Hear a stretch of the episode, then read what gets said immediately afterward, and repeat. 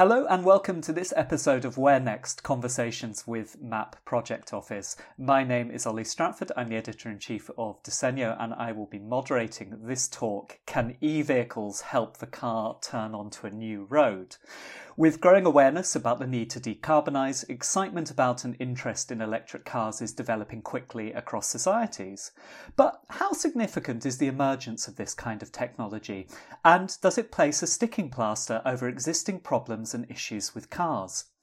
Similarly, the rise of autonomous vehicles seems to suggest a future in which the car slips from being a vehicle over which we exert direct control into something more akin to an interior space in which we pass time. A fact that seems to resonate with many automotive brands too, as they examine new entertainment systems and interiors for vehicles and begin to look into areas of design that may fall outside of their core business.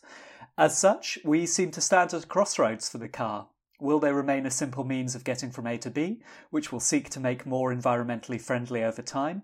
Or is there scope for a more radical change in how we perceive of mobility? I'm delighted to introduce the panel who will be speaking about these issues and more today. They are Jiayu Wu, a reader in Intelligent Mobility Design at the R C A, having previously been Senior Product Developer at Volkswagen New Mobility Services. Hi, Jiayu. Hello. Thank you for inviting me to this talk. Um, I lead innovation research projects at the Intelligent Mobility Design Center, bringing together academics, industrial partners, and students to design and deliver research and knowledge transfer projects for emerging mobility experiences. My research interests include mobility-inclusive design methods, U I and U X for vehicles, cultural and societal impacts of cutting-edge mobility technologies, and what and how creativity approaches can contribute to the field. Thank you so much. Next, we have Andy Wheel, Director of Production Design and Quality at Jaguar Land Rover. Hi, Andy. Thanks for joining us today.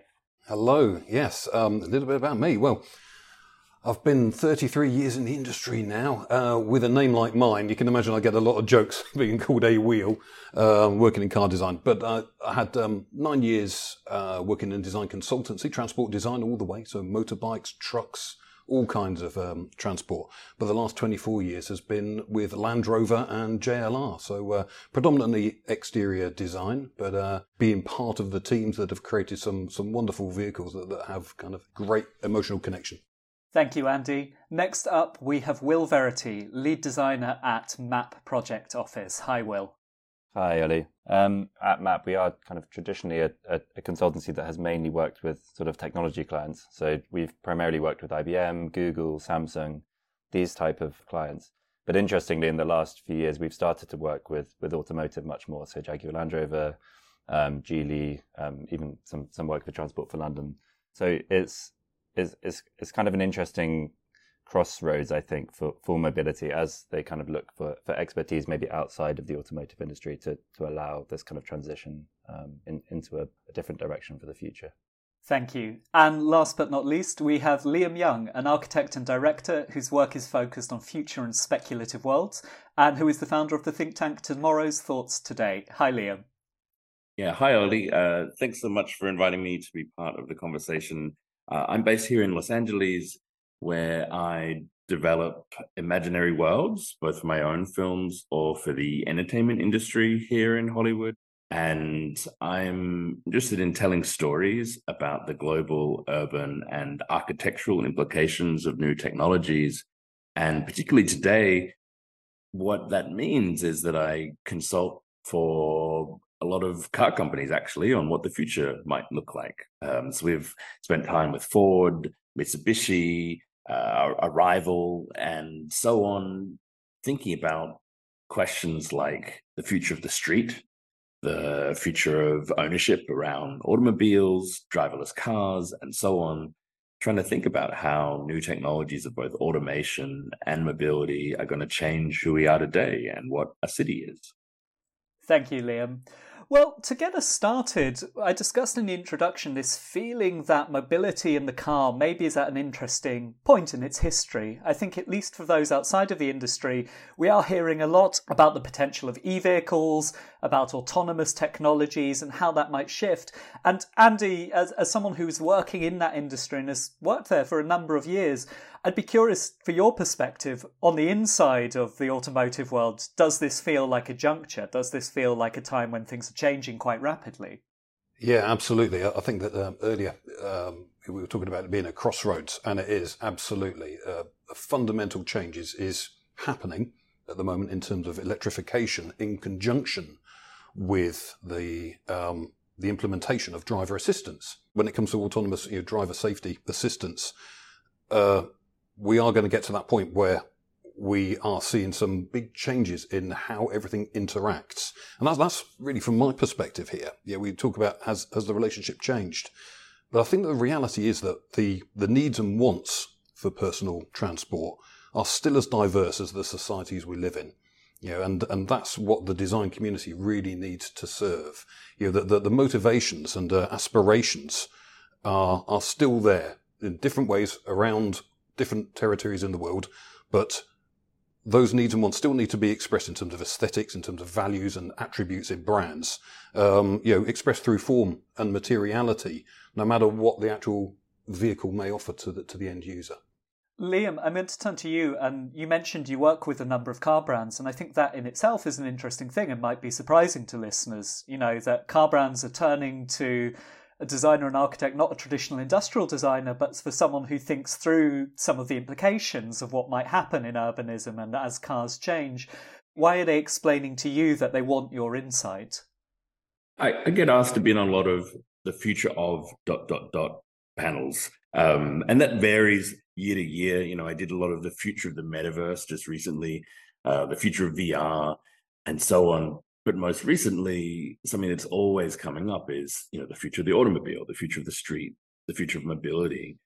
And I think it's because at this moment, we're at a really interesting point where car companies are realizing that the dominant business model that has defined what they do for the last hundred years is changing, right? With, with autonomous vehicles, driverless cars, this idea that we go into a showroom and we buy a car and we own it for X number of years and then trade it in and get a new one is shifting. You know, when this fleet of, of vehicles are drifting around the city without drivers, why do you need to own your own car? And they're seeing that that car ownership is going to not disappear entirely, but certainly move to something more of a, you know, a hobby, right? You, you own a car because you love to have one in your driveway. You love to work on it. It's beautiful as an object and you want to drive it on the weekend. But for the most part, every day your car is something that, you know, you call up on an app on your phone and you get in it and take calls and watch a movie on your way to work or something. So car companies are shifting from, you know, car ownership companies or car production companies to mobility, and they hire people like me, you know, for want of a better word, futurists, to try and figure out what that means. And they're desperate to not become obsolete, to not become Kodak, the company that that made film um, at the edge of the digital camera revolution. So it's a really critical moment where that that business model is is on fire. Um, But at the same time, I get a lot of cities talking to me saying, you know, what's the nature of the street going to become? Um, because so many cities have been built around this previous model of what the automobile is. Streets have been built around a model of parking that's based on a model of car ownership.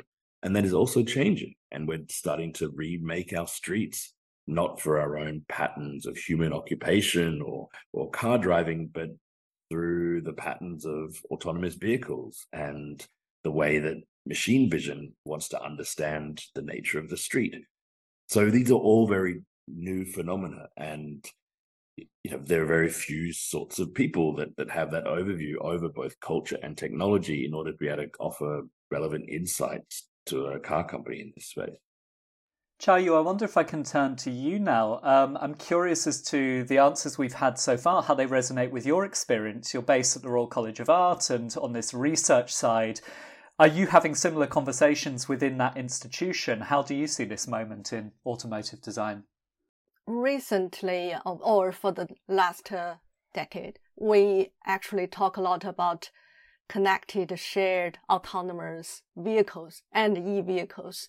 And I would like to say, just based on my research, the major change is ownership, slowly moving away from owning a car to accessing to a car.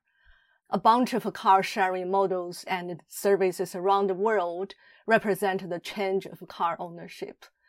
Um, I did a little bit research before this talk, and um, I found that the driving license ownership in the U K dramatically dropped over the last four decades. Um, my impression is lots of uh, young people who live in the cities do not care about having a driving license too much.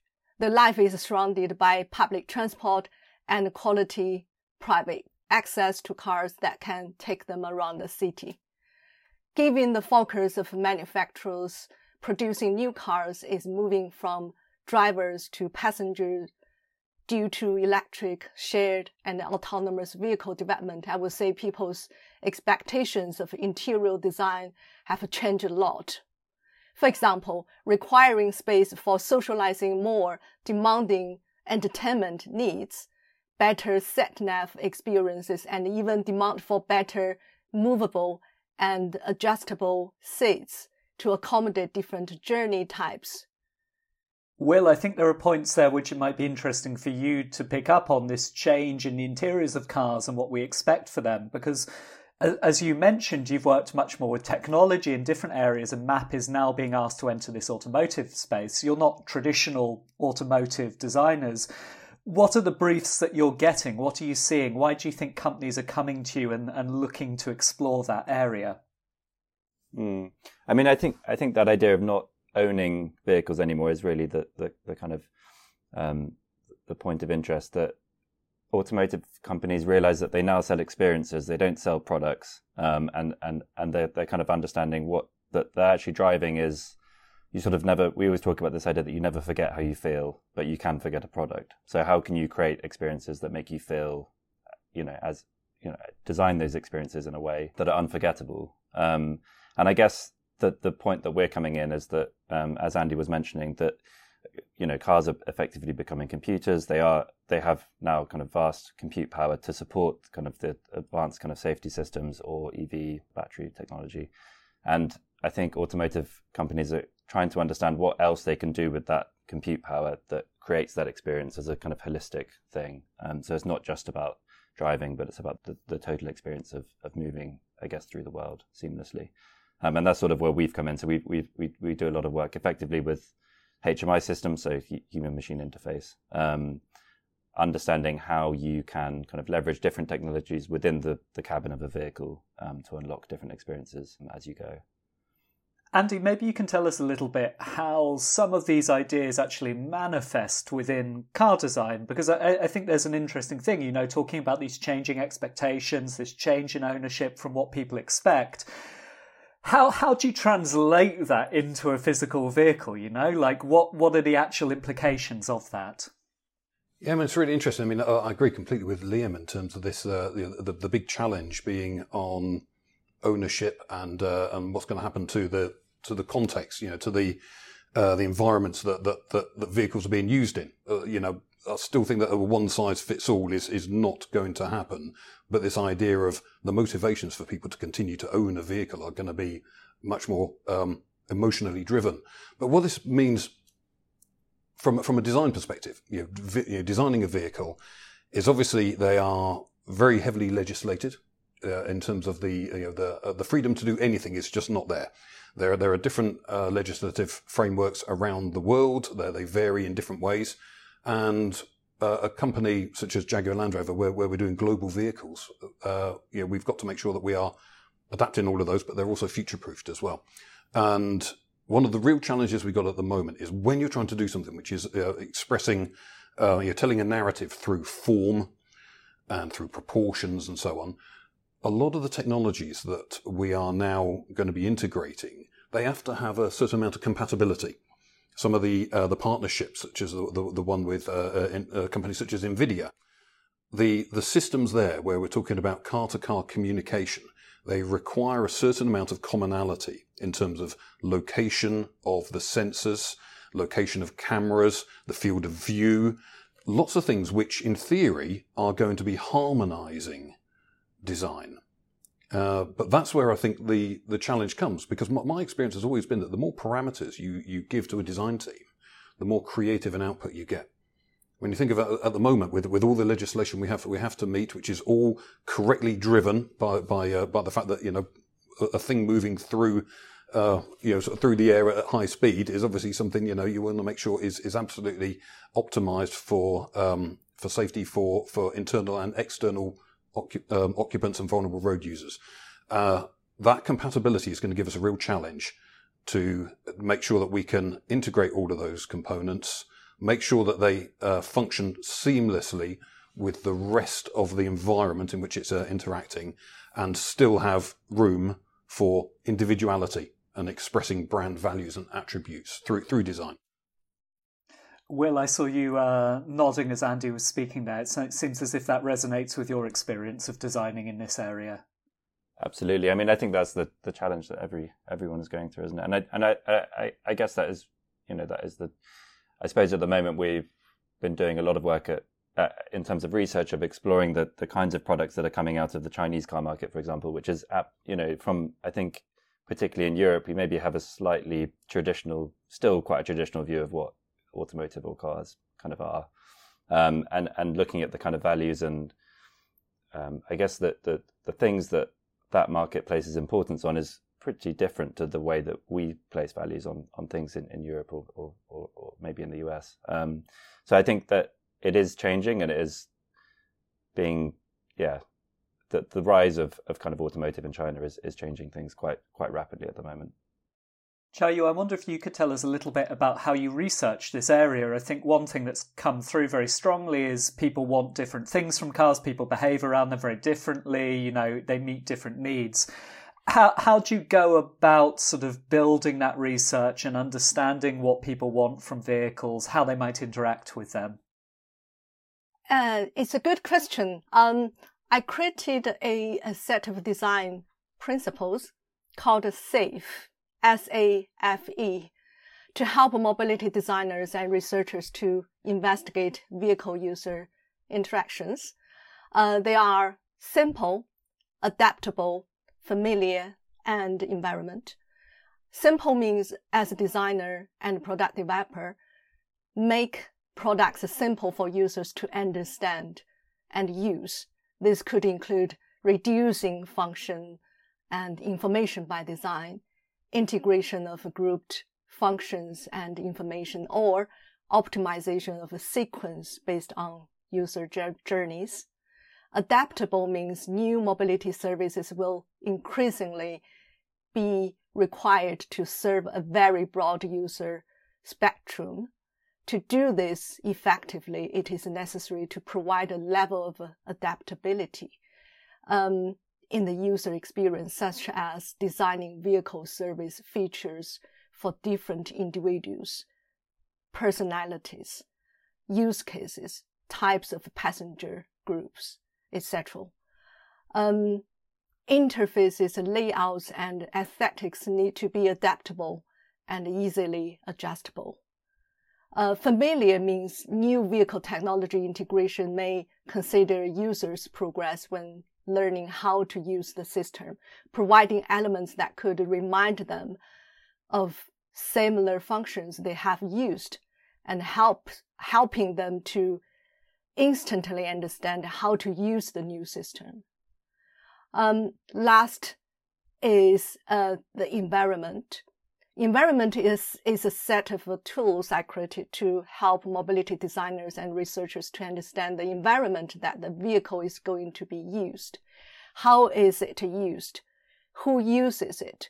What circumstances it is used? Type of environment include the type of user, infrastructure, geography, weather, economy, et cetera. Um, regarding e-vehicles, I think user behavior um, when using charging points is the area that we need to we need the most interaction design focus.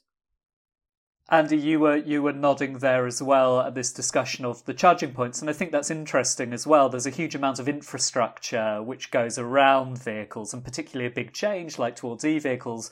Suddenly you have all these other considerations. How are you charging? How is that working? Is is that proving one of the more challenging or, or interesting areas of your work? Oh yeah, absolutely. Uh, just the, the compatibility, the making it as easy as possible for people to uh, continue their journeys. Um, how people will recharge their vehicles. The, the whole nature of a of a filling station is obviously going to be completely reimagined, and and. Uh, Also, the, the whole approach to the journey. Uh, I think that the, the, the, there's been many decades where people have been sort of thinking of the, the commute or the, the journey as being just like get in the car, try and get there as fast as possible, with a with a with a fill up along the way, which is taking as little time as possible. If you actually have to take time, and, and at the moment with the technology that we have, it will still mean enough time to actually recharge the human as well as recharge the car, which can probably only be good for, for alertness, for for, uh, for for the enjoyment of the journey as well as, you know, um, getting to the destination. It's uh, it's just that thing about the the infrastructure, and I know that Liam will probably have, have a view on this. The whole thing about the infrastructure. We've got old cities, obviously, you know, in Europe, um, you know, cities that were never designed for cars. Yeah, elsewhere in the world, we got we got cities that were designed around the cars, as Liam was saying earlier. Uh, I mean, my daily commute, I, I come along a Roman road, a two thousand year old road, and uh, encounter encounter horses and, and livestock and things like that. And uh, this is the kind of that that, that diverse uh, setting. Yeah, and that's within what is the largest conurbation in in in, um, in in the United Kingdom as well. It's very very diverse world out there, and trying to make sure that we. Uh, interact with all the various types of road users is is obviously a, a real challenge um, for us from a design perspective, but just in terms of how we present the vehicle as well in, in a positive way that is part of an ecosystem of road users. Liam, did you want to weigh in on this and that issue of infrastructure and how that's factored in and, and considered within the future of cars?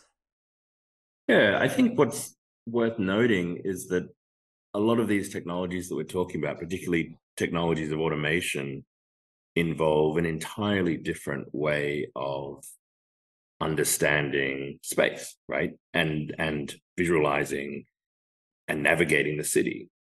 You know, we're used to thinking about the street as being something that's occupied by, you know, humans with human eyes and human patterns, but very soon, the dominant inhabitants of our cities are actually going to be understanding the world through an array of LIDAR scanners and infrared sensors.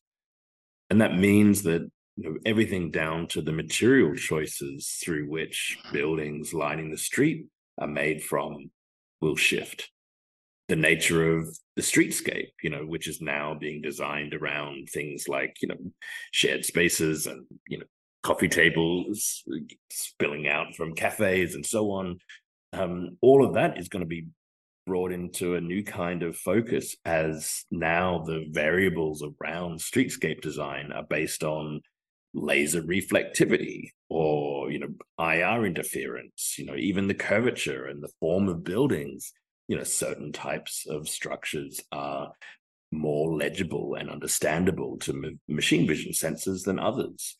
So the very nature of how we understand space and who is understanding it shifts.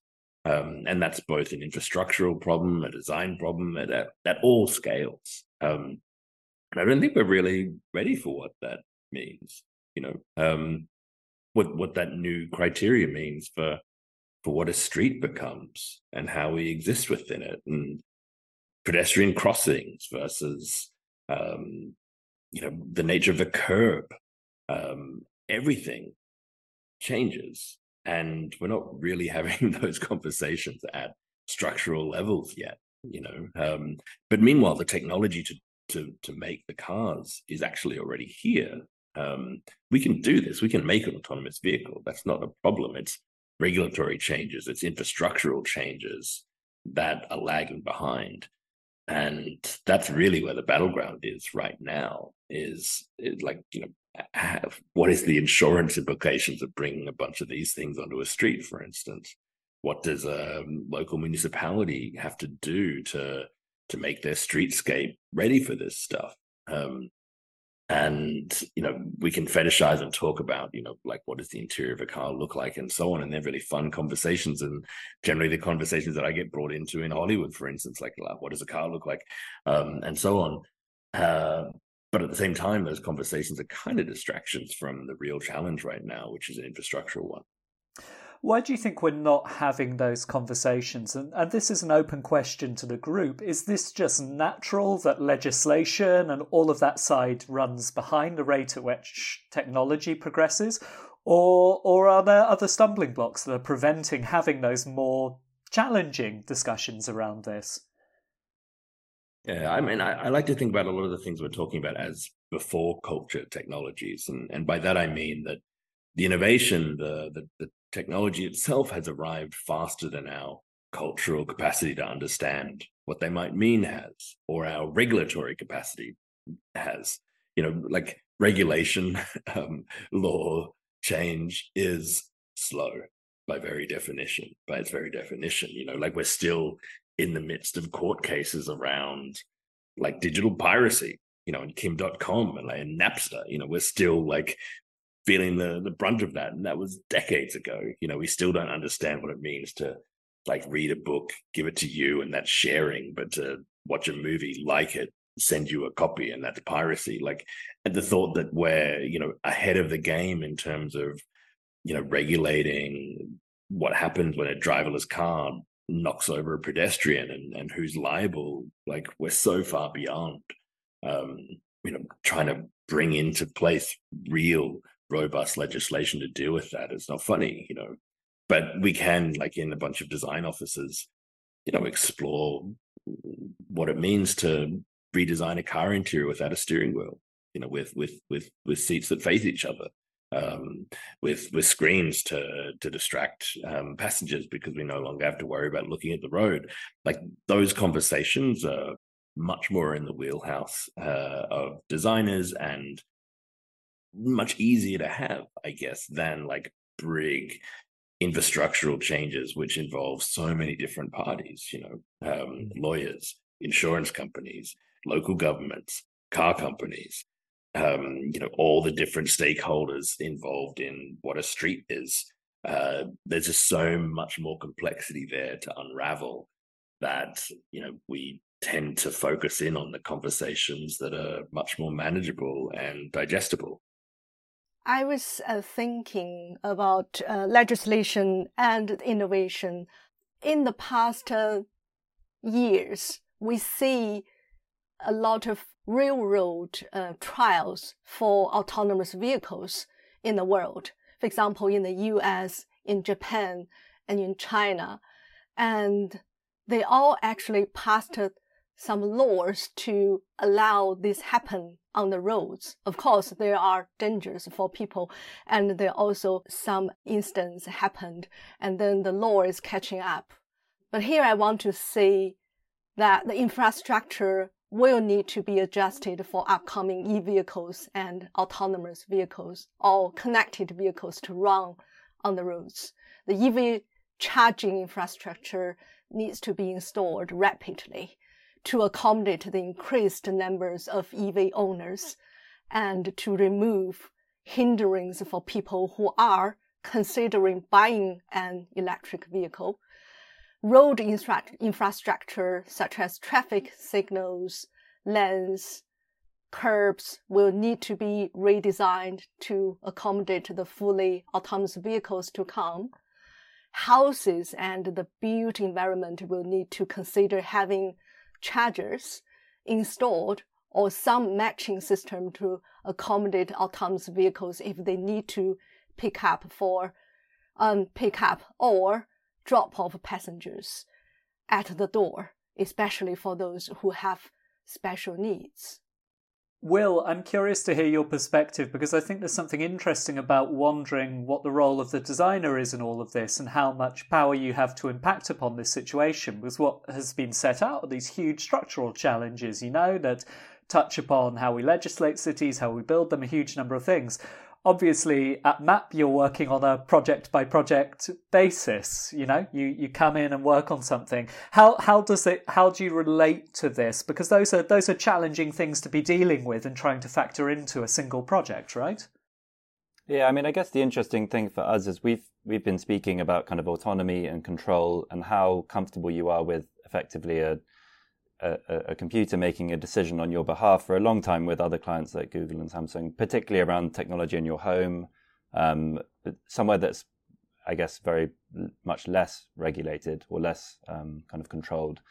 Um, but those, those companies, are, you know, they're very concerned about um, people's perceptions of the way that computers will make decisions on your behalf. Um, and actually now this is becoming, you know, much more prevalent in automotive, that, that, that the vehicle is is already making m- many decisions for you to make to make your, your kind of driving experience easier. But, you know, moving into kind of fully autonomous vehicles, the, the vehicle will be making every decision for you. Um, so how do we design a space that allows you to feel comfortable that, that, that that's happening? Um, there, there will obviously be a kind of transition period where, you know, people are very used to, to, to making every decision and, and um, We'll, we'll no longer be doing that, but it does kind of. I, th- I think in a way that transition period will be it'll be very challenging, really, to to, to make people kind of um, feel comfortable that their autonomy has kind of been challenged to a point, um, but also delivered new experiences that that that this technology allows. I think this question of autonomy is a really interesting one, and, and Andy, maybe I'll ask you to speak about it first, but I, th- I think it's something which probably everyone will have thoughts on. I'm fascinated because this idea of autonomy, the idea of freedom, is so baked into the story of the car, right? That's one of the great ways in which they're described in the twentieth century. This is liberation. This is you able to go wherever you want. And then we're talking now about the car shifting such that the, the car has that autonomy, right? It's an autonomous vehicle. It's taking you. You're a much more passive figure inside it. Um, how significant a shift do you feel that is? Because there is this interesting thing that cars, you know, they're a really good way to understand wider social forces, right? The car in the twentieth century, it's tied in with consumer culture, with mass manufacture, with that sort of individualism. How how important is that shift away from that sense of like personal autonomy over your vehicle? Well, I think that autonomy is, I mean, it, it's coming. We we know that. Um, the challenge, exactly as Will was saying, is is about the transition period. There will be a transition period, and will there ever be a point where we can get to um, segregated systems so that we've actually got the all of the other road users away from passenger vehicles and commercial vehicles, you know, those, you know, doing a, doing a task during the day, that, you know, that is all about, that's the infrastructural thing. Um, when it comes to autonomy, I still believe that the, the whole thing about the car being this, this route to independence is still there. There's, there's obviously still luxury is still an inherent part of human society, that ability to, to, to reward yourself. And uh, it's always been there within human society. That that will continue. And obviously, with you know, with the um, with the company I, I work for, I've got the privilege of working on these projects, which are all about that transition to a, a, a modern, sustainable form of luxury, something which is which is looking more long term. And uh, but that doesn't mean that it is in conflict with autonomy, because it can be it can be about where you're going to. You know, certain vehicles. You think back to the the, the V W Combi, the the old uh, the minibus. Um, way back, that that was used for a whole generation as like a symbol of, of independence, because it was for, for lots of people it was like their pad on wheels, getting away from the parents' home and so on. And uh, so, irrespective of how you get to a destination, there, there's still that idea that uh, um, you, it, you can it can offer you independence, even if it's a different ownership model. You you still have that access to something which can give you independence, and that is still really compelling. That's absolutely compelling. Yeah, things like congestion. That was still around fifty years ago, and uh, yeah, I remember all the images of of L A, uh, you know, with a uh, absolutely just bogged down with the number of vehicles there. Way back at the you know the end end of the sixties, uh, which led to some of the you know the the, the environmental legislation that, that came in during the seventies. But so congestion's always there. The question is, how do we turn it so that you're actually spending your time in the vehicle in a useful way? Now, that will depend on your own context. What do you want out of a journey? How much involvement do you want versus how much sitting back and doing something else do you want? And that's a very personal choice. Jiayu, how does this idea of independence and what you're using the vehicle for play in, in your research? What's your thinking around this? I would say we did a lot of visions for the future autonomous vehicles, e-vehicles, shared vehicles. And we would always like to give the users their own choices back. So it's not always the autonomous vehicles will make all decisions for you. Of course, they probably in um, thirty, fifty years, and we, um, we, we see the fully autonomous vehicles on road, and they can make decisions for human being. But we also want to give the, you know, the enjoyable driving experience back to people if they like to do it. And the cars always linked to a lot of positive effects, such as convenience, comfort, freedom, saving time and money, as long as they are fossil fuel free and being operated properly. Just one case. Personally, I like the car to make a decision or to make most of the decisions for me when there is a traffic jam. So I don't want to sit in the traffic jam and driving myself hideously. So that's one scenario I really want to see for autonomous vehicles. And from a design and a research point of view, in car industry, I can see a lot of concepts around social space in cars recently.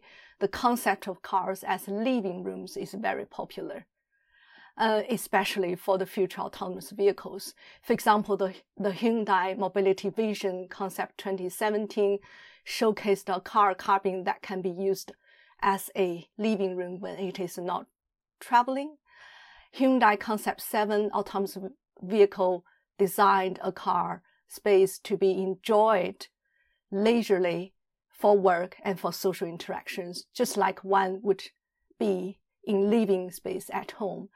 B M W's Mini also created a futuristic concept electric car that when the car is parked, the dashboard can turn into a day bed.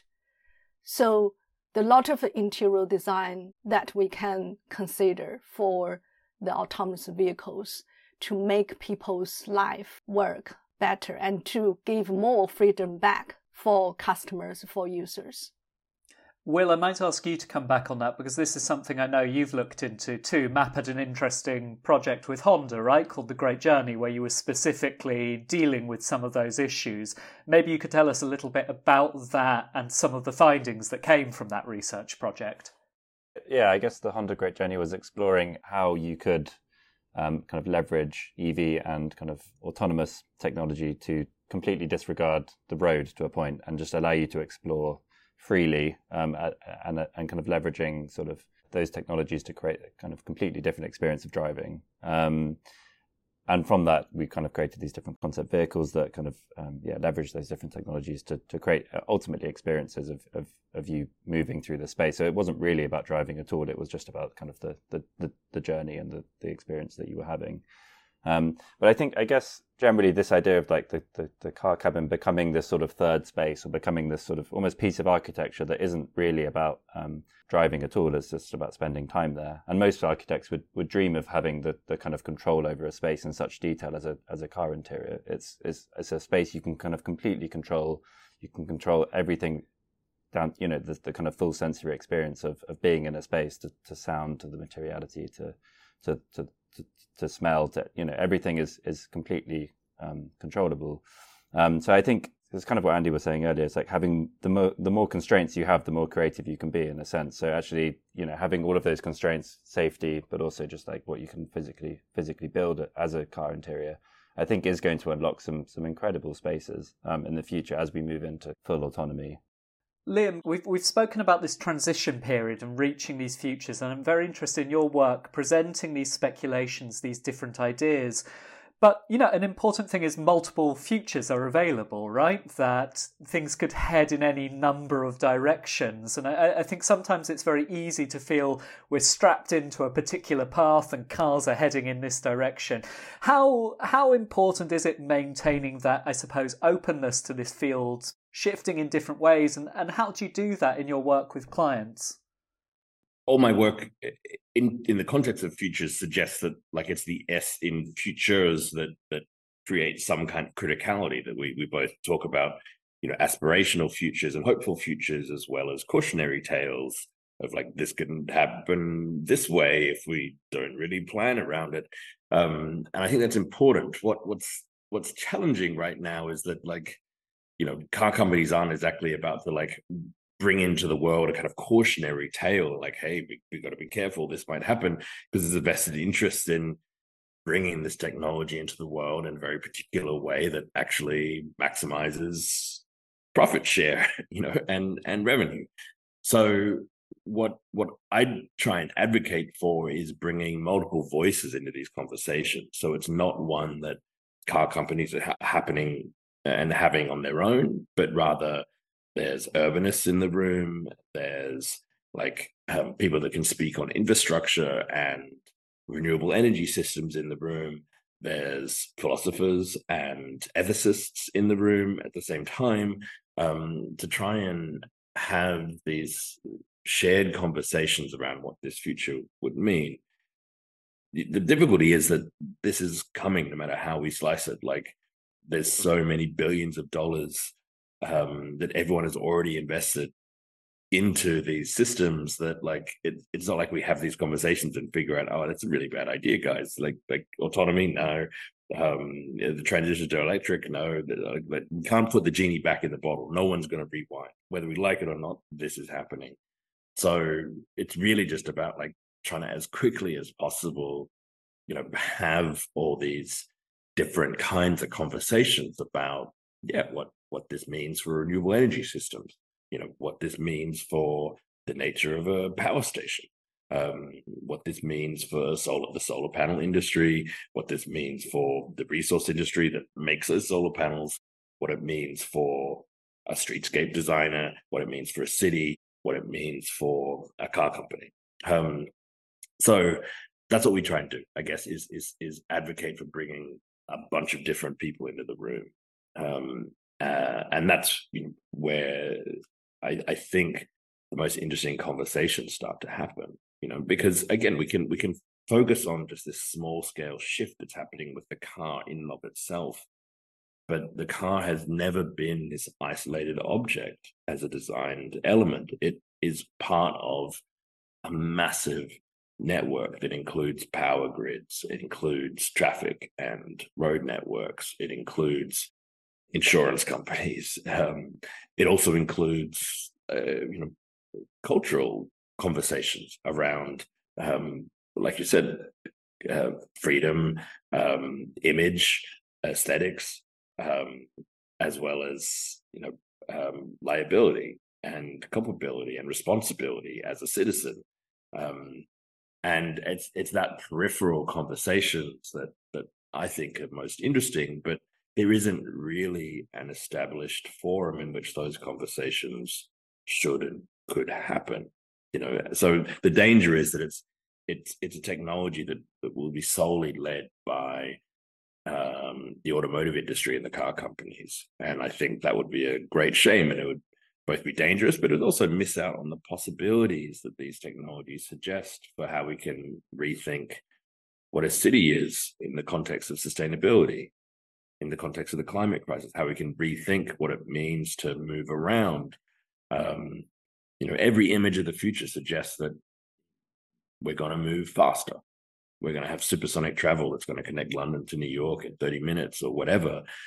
But being able to pause at this moment and reflect on the virtues of slowness, to reflect on, like, whether or not in a climate collapsing world we should be able to move around with the freedom that we do, reflecting on whether or not, you know, and, and when we should make the transition from fossil fuel cars to electric cars, and what is it, and and pollution taxes and all of these kind of things. Like, I think they're the most urgent conversations we should be having right now. And they're not exactly the conversations we are having. Well, I think that draws us to the end of our time here today. Thank you, everyone, for joining. I think one of the things that has come out through the conversation is the car in the past has always been a really good route into and way into understanding wider systems, right? Be they infrastructure, be they urbanism, be they social, political, ethical. And I think at, so at this juncture where some new technologies are coming in and ideas around what mobility is and can be, that remains the case. Thinking through how we travel, thinking through the spaces in which we travel and how those operate and how those connect with wider forces around them, it remains a good way to have these conversations. So I don't know if we've reached any set conclusions today, but in a lot of ways that isn't the point. The idea is to start discussing this and to start imagining which futures are open to us and which futures we would like to head towards. So thank you to the panel for joining us today, and thank you also to you, the listener, for joining us too. We'll be back next time for another episode. Thank you, Oli. Thanks, folks. Thank you very much. Thank you.